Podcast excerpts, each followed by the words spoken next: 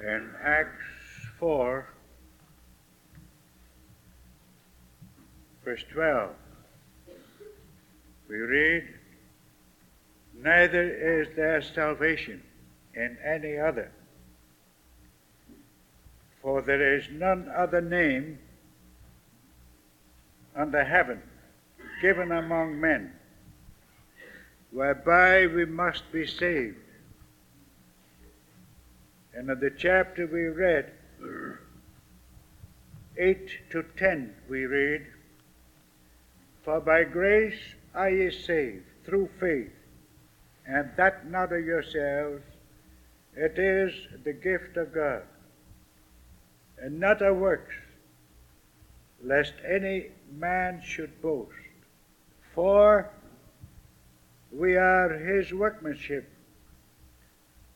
created in Christ Jesus unto good works, which God hath before ordained that we should walk in them. These and many other passages of Holy Writ are the basis of the instruction in our Catechism and Lord's Day 11 why is the Son of God called Jesus? And that is Savior. Because he saveth us and delivereth us from our sins. And likewise, because we ought not to seek neither can find salvation in any other. Do such then believe in Jesus, the only Savior, who seek their salvation and welfare of saints, of themselves, or anywhere else? They do not. For though they boast of him in words, yet in deeds they deny Jesus, the only deliverer and Savior. For one of these two things must be true that either Jesus is not a complete Savior or that they who by a true faith receive this Savior must find all things in Him necessary for their salvation. This, beloved, is the discussion and brief explanation of the second article of our so called apostolic confession. The first article being, I believe in God the Father Almighty, maker of heaven and earth. And in this particular the Lord's Day, we have the discussion eh, the interpretation and the application of the name Jesus. The Catechism discusses the names of the Savior, both because they are mentioned in the Apostolic Confession and because the names according to the Bible are not mere sounds, uh, but have meaning, have significance. And so it is with the name Jesus. I do not have to explain that name to you as such. Jesus is the same as Joshua, and Joshua is J. Joshua, and J. Jehoshua is Jehovah salvation or Jehovah saves. That is why it is so beautiful that the Catechism begins uh, this interpretation of the name Jesus by asking the question uh, why is the Son of God called Jesus? Jesus is the Son of God. He is Himself Jehovah, the God of the covenant, the God of our salvation. He is that, essentially and personally. And therefore, the question is why is that Son of God now called Jesus? Jehovah saves. And of course, in brief, the answer is because in Jesus, God reveals Himself and in Him only as the God of our salvation. Nowhere else. God is revealed in all His works. He is revealed in creation. He is revealed in the works of so-called providence. He is revealed every day and everywhere. But nowhere is he revealed as the God of our salvation. And that is in the name Jesus. Now, we wish to emphasize, beloved, in this morning, uh, the idea that is expressed in the second question and answer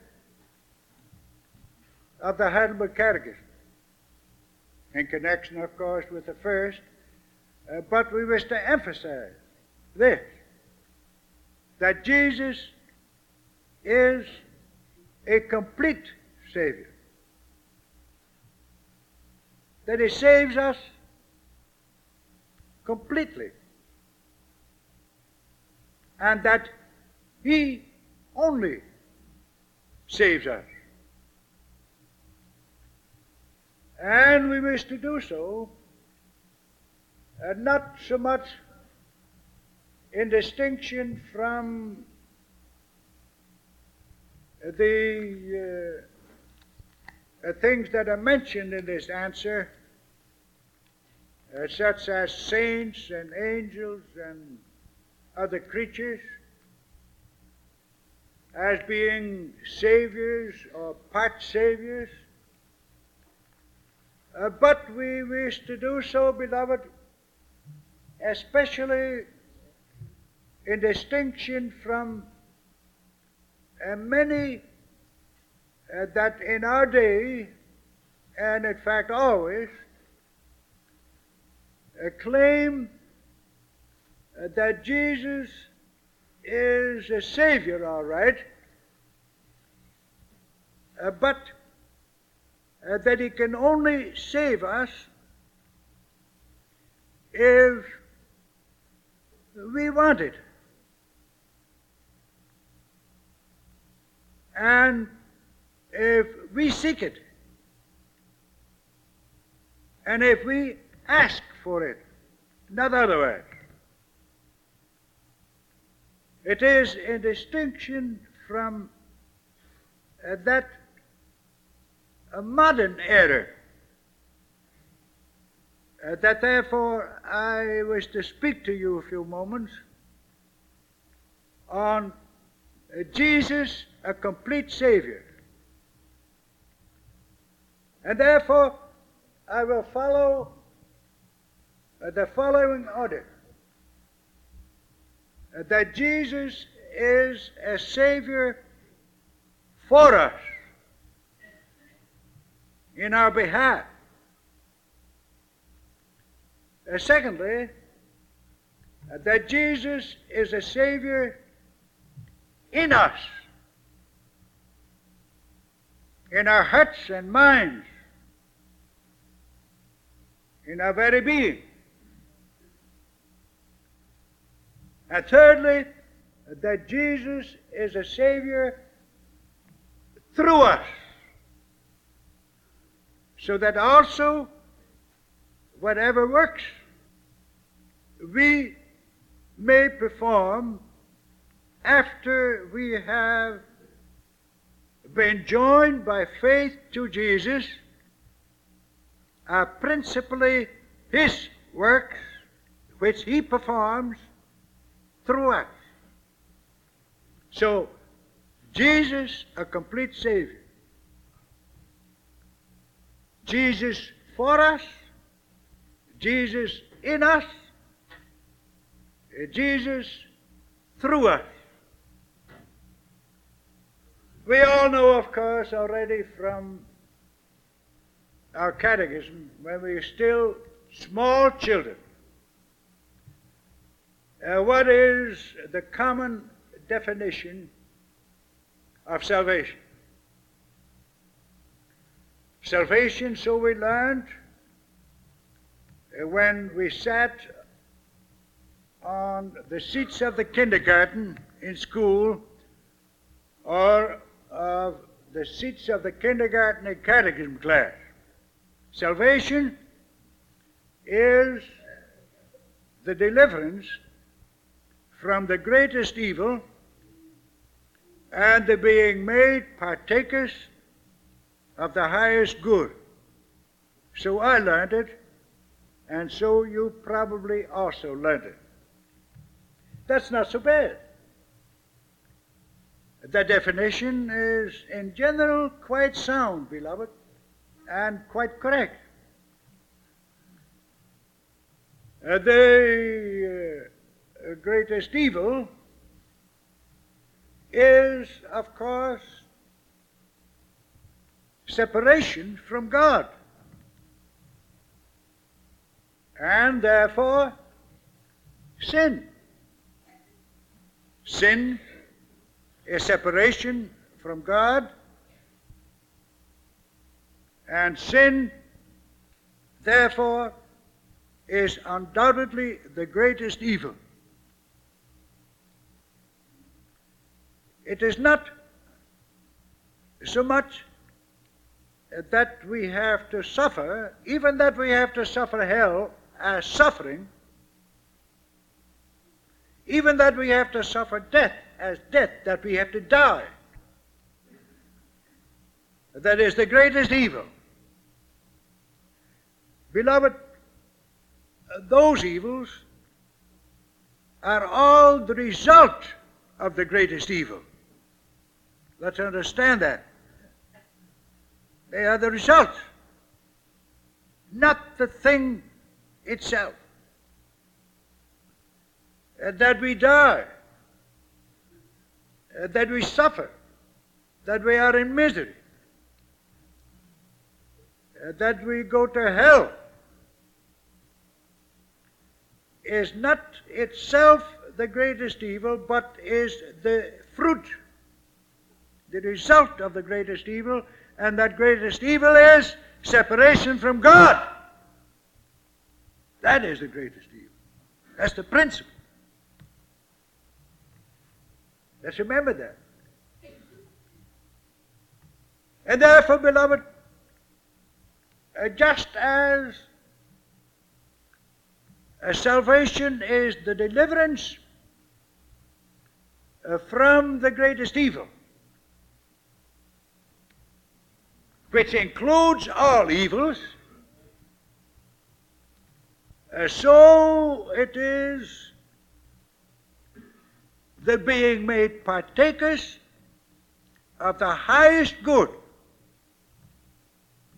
And let me say, we may add, of the highest good in the highest possible sense of the word.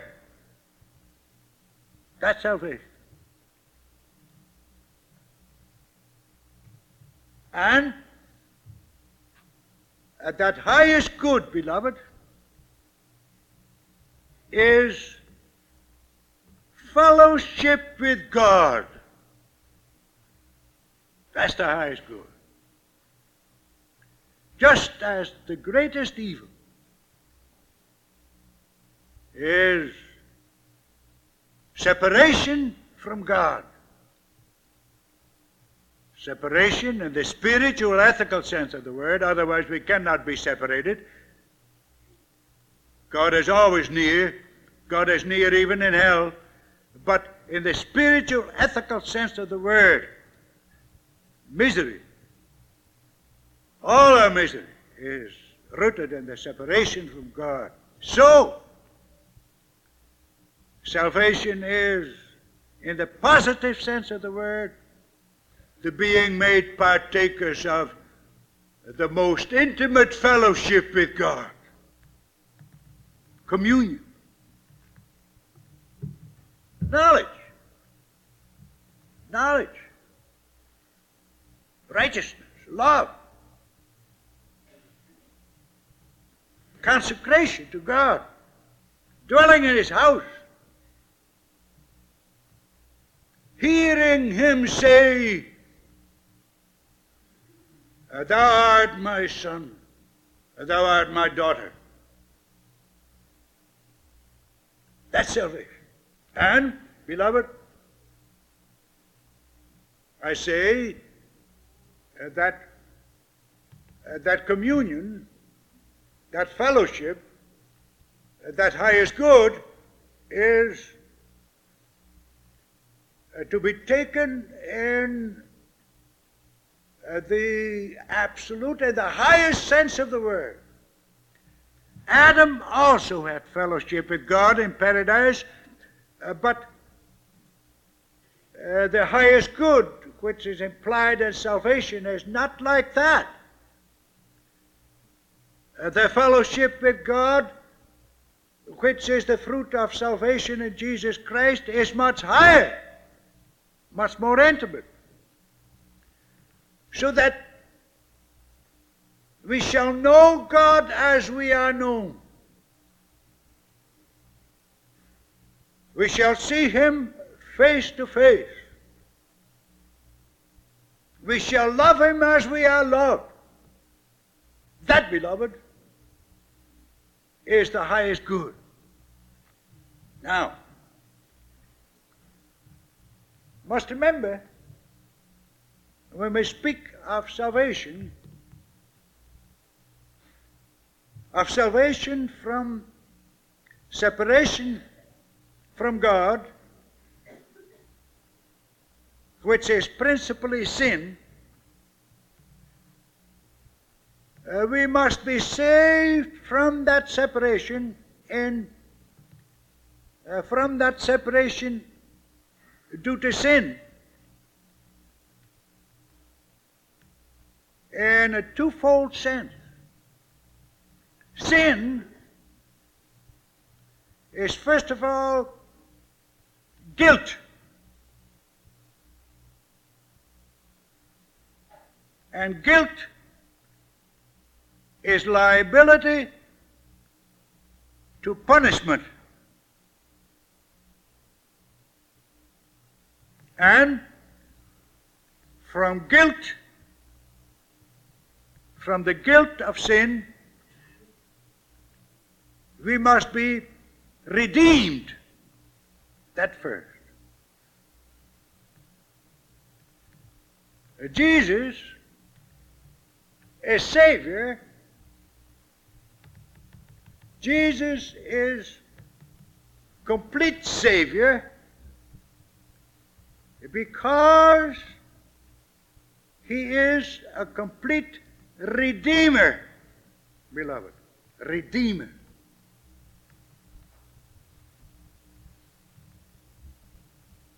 He paid the price that must be paid if we are to be delivered from the prison and from the power of sin and death. What the law could not do, that is, pay that price. What the law could not do through the flesh, God did. He paid the price. God did. God sending his own Son in the likeness of sinful flesh and for sin redeemed us. Pay the price, beloved. Remember that. We are by nature, as I say, in separation from God. We are by nature in separation from God in prison, locked up. We cannot get out.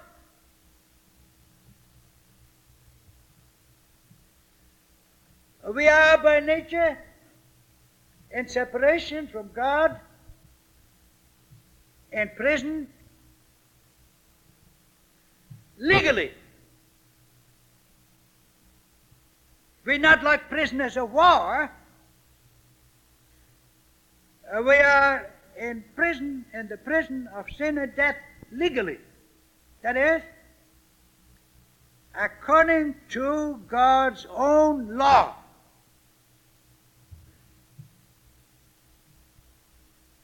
He that sins shall die. That's the law. Can never be changed. And therefore, we are dead in darkness under the wrath of God, in the prison of sin, in the prison of separation from God legally. We belong there. We must be there. And in a way, we can say uh, that uh, the devil has power over us, beloved, by nature. In a way, we can say that uh, God gave the devil the keys. Gave the devil the keys to that prison of sin and death. And Christ came. He came to that prison. He came in that prison. In, in the prison. Not to that prison. He came in the prison.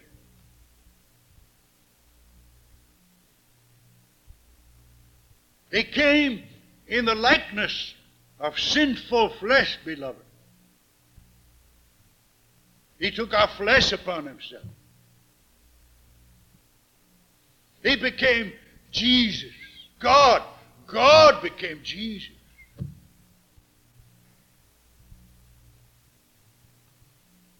God took upon him the likeness of sinful flesh. And in that likeness of sinful flesh, God entered into that prison.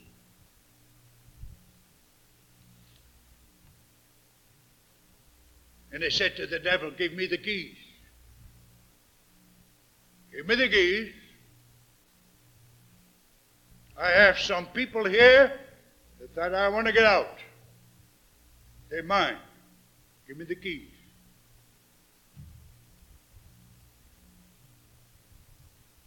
The devil said, I won't. I won't. You belong to me. You uh, can't get the keys, Jesus, because God gave them to me.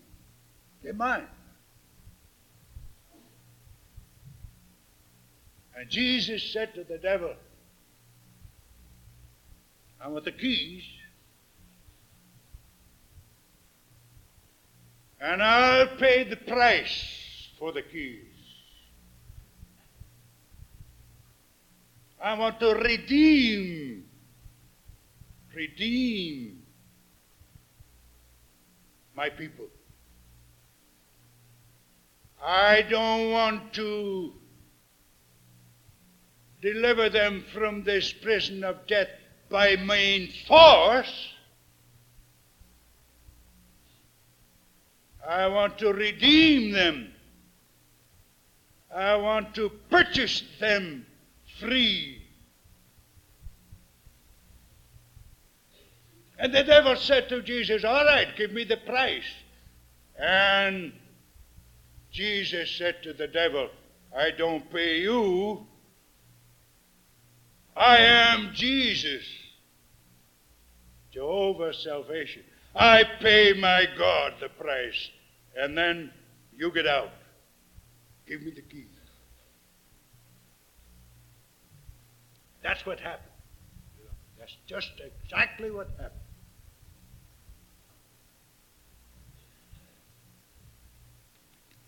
Christ came to get the keys which the devil had in his power. But he didn't get the keys from the devil, he got the keys from God, beloved. He paid. He paid. He paid the price. He paid the complete price. Don't forget that. He paid the complete price. The complete price for our redemption. And that complete price was there. Death, suffering of death. In all his being, in all his soul and body, suffering of death. In the consciousness that, that death is the expression of the wrath of God that belongs to it. And in the consciousness of the love of God even in hell. That's the price of redemption. That's the price. Christ paid that price, beloved, for his people. He paid that price. He came in the likeness of sinful flesh. He came as he was ordained by God and he was ordained by God as the representative head of his people. He stood, he stood for them. He stood at the head of them. He might represent them. And he did. And standing before God as the representative of those whom the Father had given him, of the elect. He went into the depth of death, beloved. Voluntarily, willingly, from the love of God, and descending into the depths of death and hell. He there put his blood, the blood of love, on the altar of God's love and redeemed his people. And that he redeemed them God gave testimony in the resurrection, beloved. God raised him from the dead. and he raised him from the dead only because he had obtained perfect righteousness, not only for himself, but for all he represented in his death, for you and for me. Completely, beloved. Completely.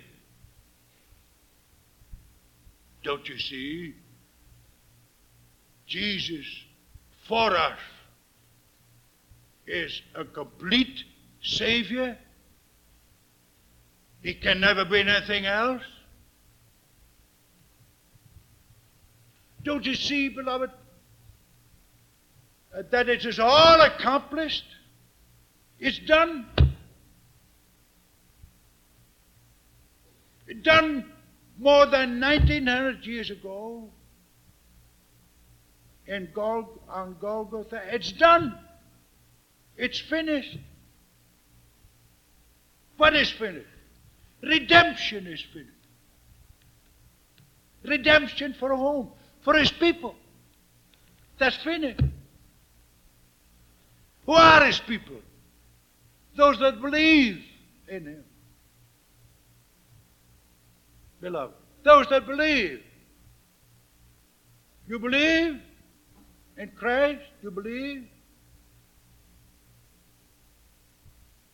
And then look at the cross.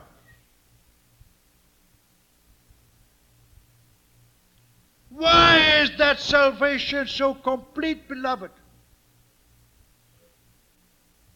Because those that, that believe are the same as those whom the Father hath given him. Otherwise, it isn't true.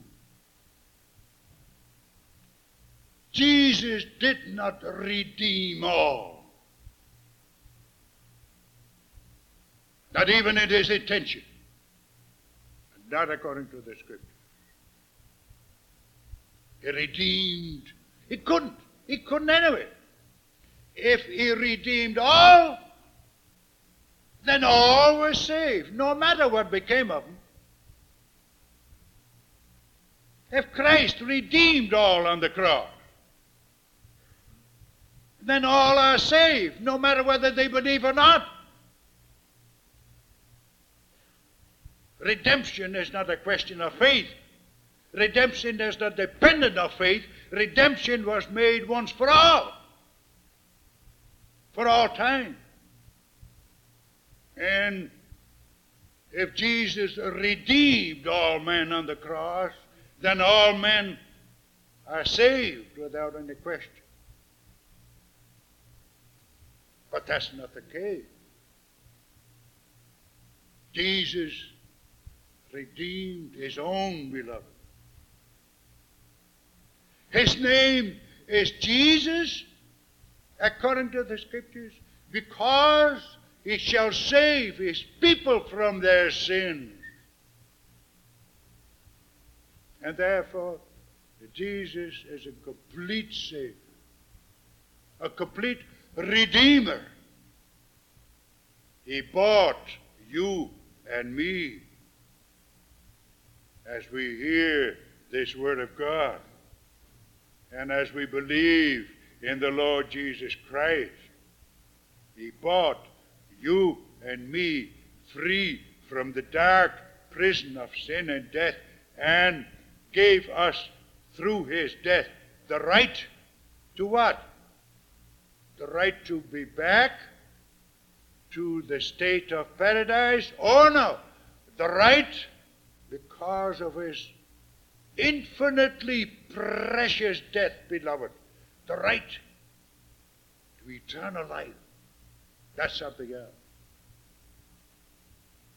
Well, that's Jesus for us.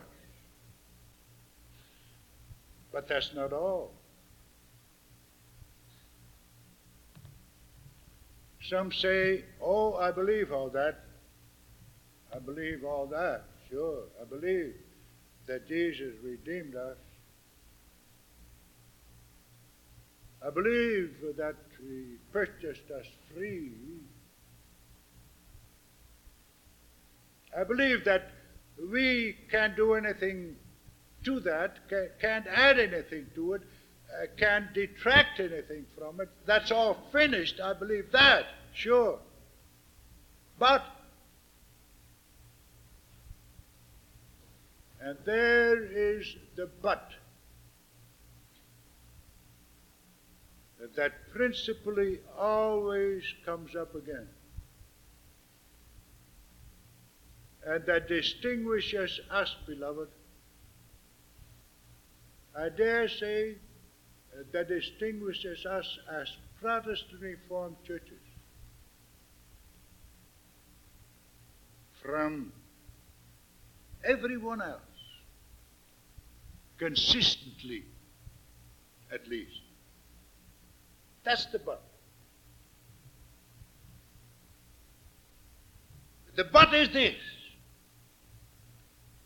But although Jesus is a complete Savior for us,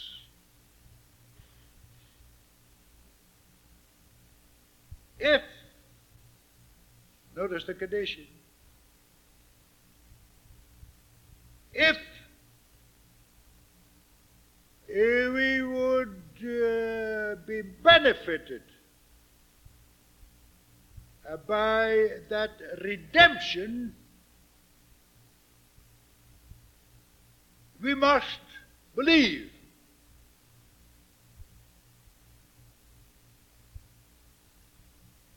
Well, if you don't say anything else, we could agree with him yet. Only we would not say we must believe. We say we do believe not much.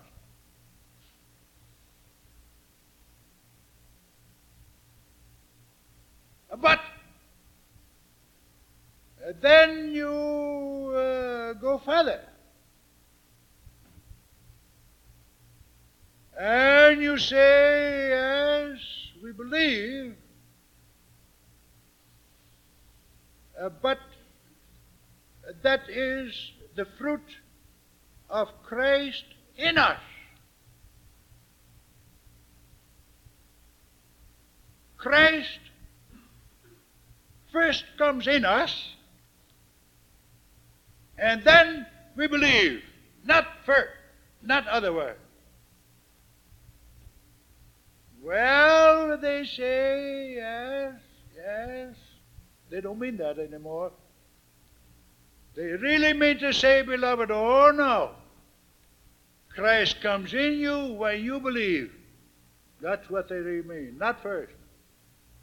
But we say no, Christ comes in us first and then we believe. But they say, oh, yeah, that's all right, that's all right. I, I, uh, I we can agree with that yet. Uh, but, but, there's another but. Uh, but, if Christ has to come in us, we must ask Him, at least. We must ask Him.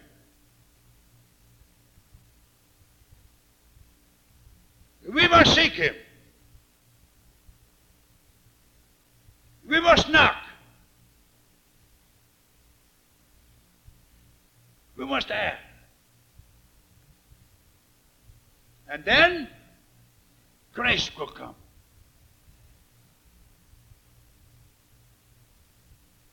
When we ask Him to come in, He comes in. When we seek Him to come in, we find Him.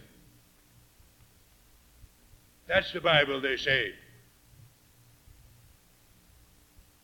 When we knock, then He opens the door to us and we enter into glory. Beloved, that's the trouble. If that were true, then salvation would forever be absolutely impossible. Don't you see?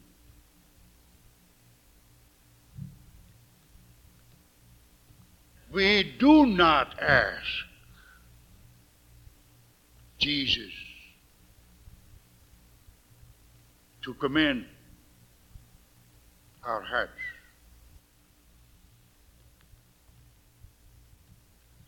Before he has already come in, he comes in first. And then we ask him to come in. Oh, yes, we do. But he comes in first. We do not seek him, beloved.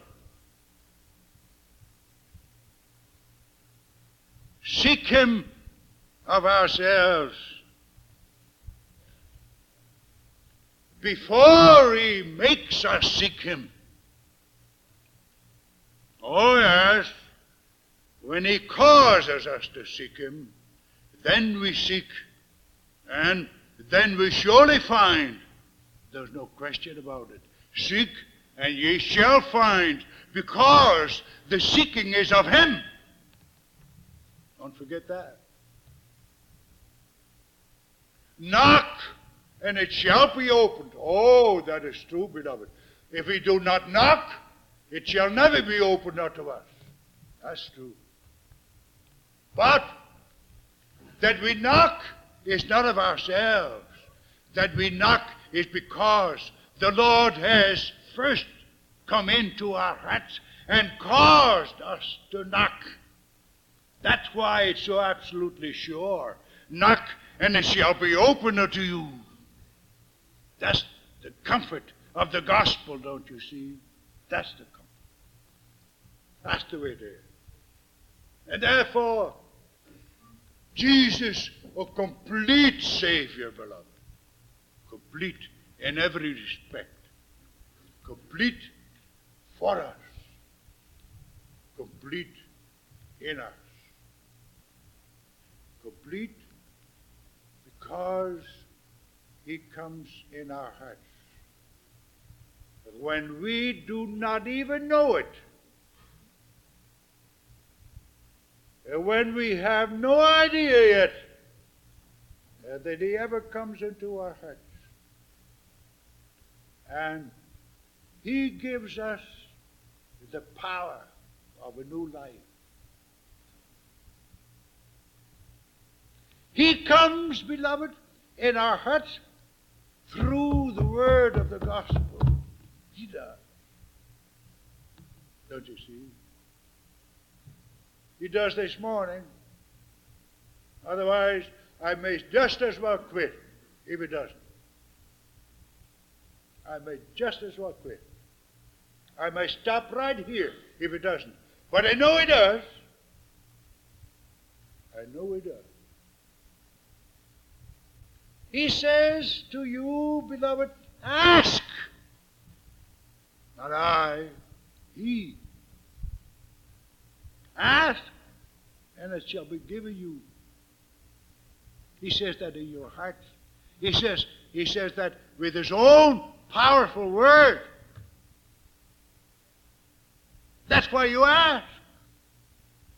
He says to you, seek, seek, seek. He says that to you this morning. He says that now, through the preaching of my word, I mean through the preaching of God's word by me. Seek. And when he says that, you seek. Not otherwise, but you seek. He says, knock, knock, knock. He says that now to do to you, and you knock, and you find that it is opened unto you, beloved. That's the gospel. All of Christ, and none of us, all of Jesus, the revelation of the God of our salvation.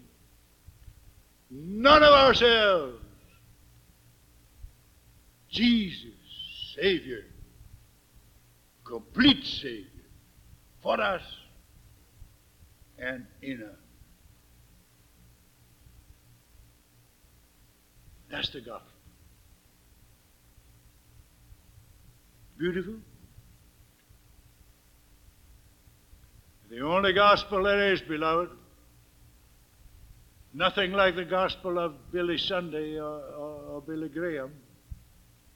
Don't think so. This, this is the gospel, according to the Word of God.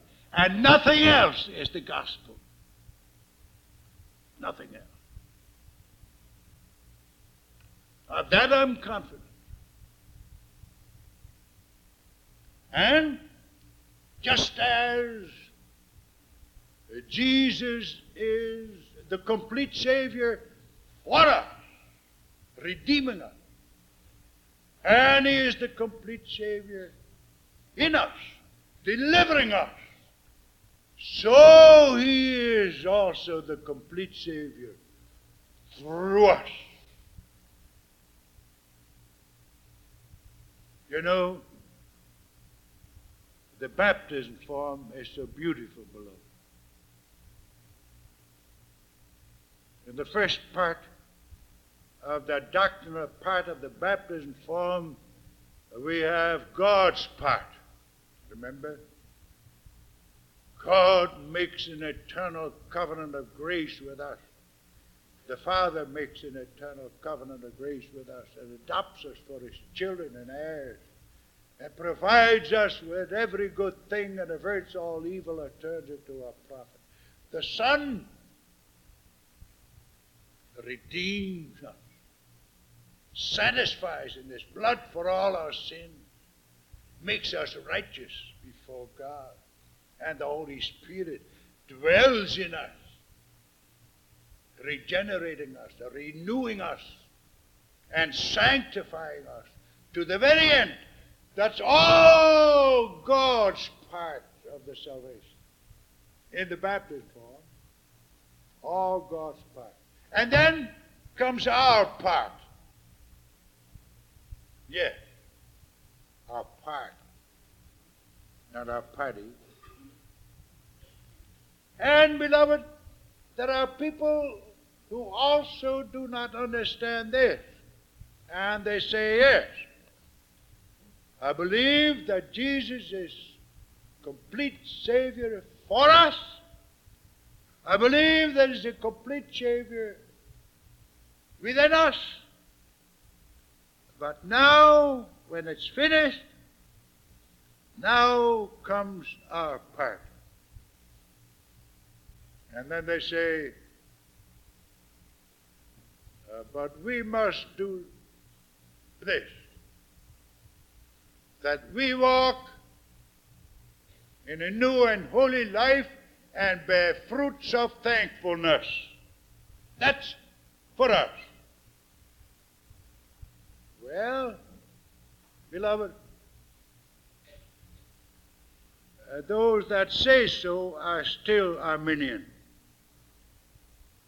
Still do not understand the truth. Because the truth is this that Jesus also bears the fruit, and that we are privileged to be instrumental in showing forth the fruits of Jesus Christ in our lives. That's our privilege. That's the truth. Jesus for us, Jesus in us, and Jesus through us. Christ is the vine, and the vine bears fruit. We are the branches, and we bear the fruit, beloved. Christ is the head, and we are the members of his body. And it is our privilege that we may bear the fruits of Christ, the head, in our good works, so that it is not so that God becomes beholden to us because we do good works, but we are beholden to God because we have the privilege of doing good works and walking in a new and holy life. It's all of God and none of us. That's salvation. Beloved. That's salvation. Christ for us, in us, and through us. All of Christ as the revelation of the God of our salvation. Believe, believe in the Lord Jesus Christ, and you are saved, beloved. Amen. Thanks, O Lord, for the privilege of proclaiming and of hearing the gospel sanctified unto us, and bless us for thy name's sake. In Jesus Christ our Lord. Amen.